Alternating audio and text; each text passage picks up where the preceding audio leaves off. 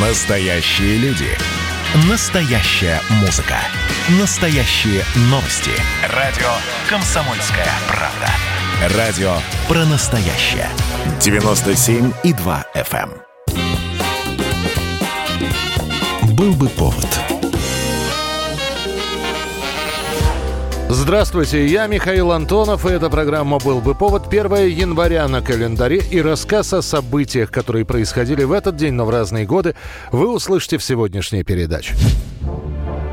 1 января 1774 года выносят смертный приговор Емельяну Пугачеву, а также его соратникам. Обезглавят бунтовщиков морозным утром 10 января. Как же ты смел? Вор! Назваться государем Петром Федоровичем! А перед этим Екатерина II долго будет раздумывать о приговоре. Она каждый день станет спрашивать о том, как ведется дело о бунтовщиках. И императрица будет сильно обеспокоена, когда после первых пыток, которые применят к Пугачеву и его товарищам, появится информация о том, что обвиняемые могут не дожить до казни. Весьма неприятно было бы Ее Величеству, если бы кто из важных преступников, а паче злодей Пугачев, от какого изнурения умер и избегнул бы тем заслуженного по злым своим делам наказания. И вот в 1774 году утром в суд был доставлен Пугачев. Стоя на коленях, он ответил на заготовленные вопросы о признании своих преступлений, после чего суд принимает решение. Емельку Пугачева четвертовать, голову воткнуть на кол, части тела разнести по четырем частям города и положить на колеса, а после на тех местах сжечь.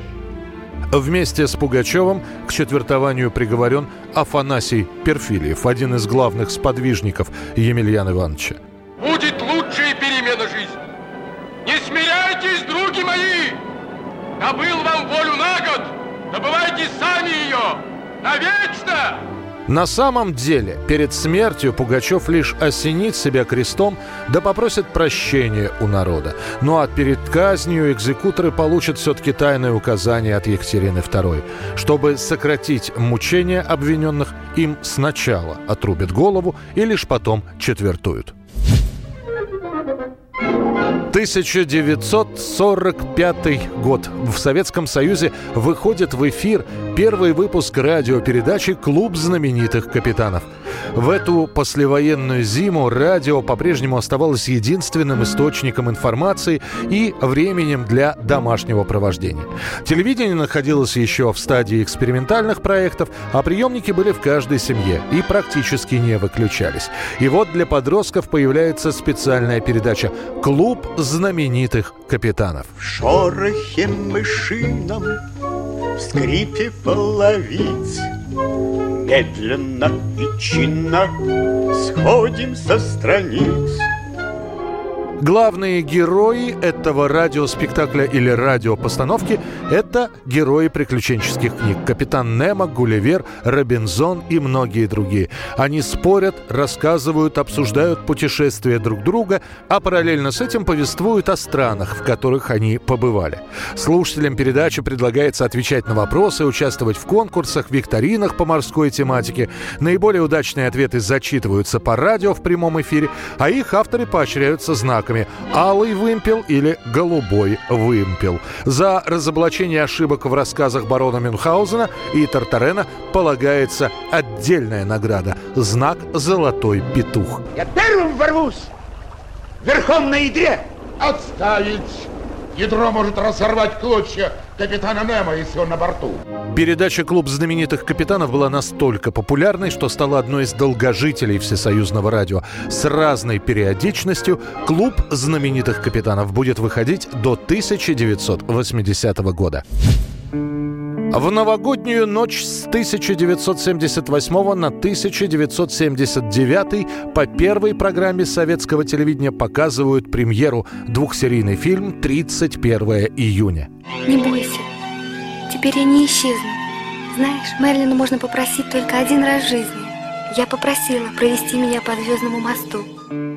Это отечественное кино делается по мотивам повести английского писателя Джона Бойтона Присли. Надо сказать, по очень отдаленным мотивам. По сути, на основе идеи Присли был придуман оригинальный сценарий о современном художнике, который влюбляется в принцессу XII века. Так как ленту снимает Леонид Квинихидзе, уже прославившийся соломенной шляпкой и небесными ласточками, зрители понимают, будет много песен. Так оно и оказывается. Удачливыми окажутся те, кто подключит к телевизору магнитофон и сумеет записать песни из премьерного показа фильма. Особенно популярными станут две композиции «Мир без любимого» и «Ищу тебя».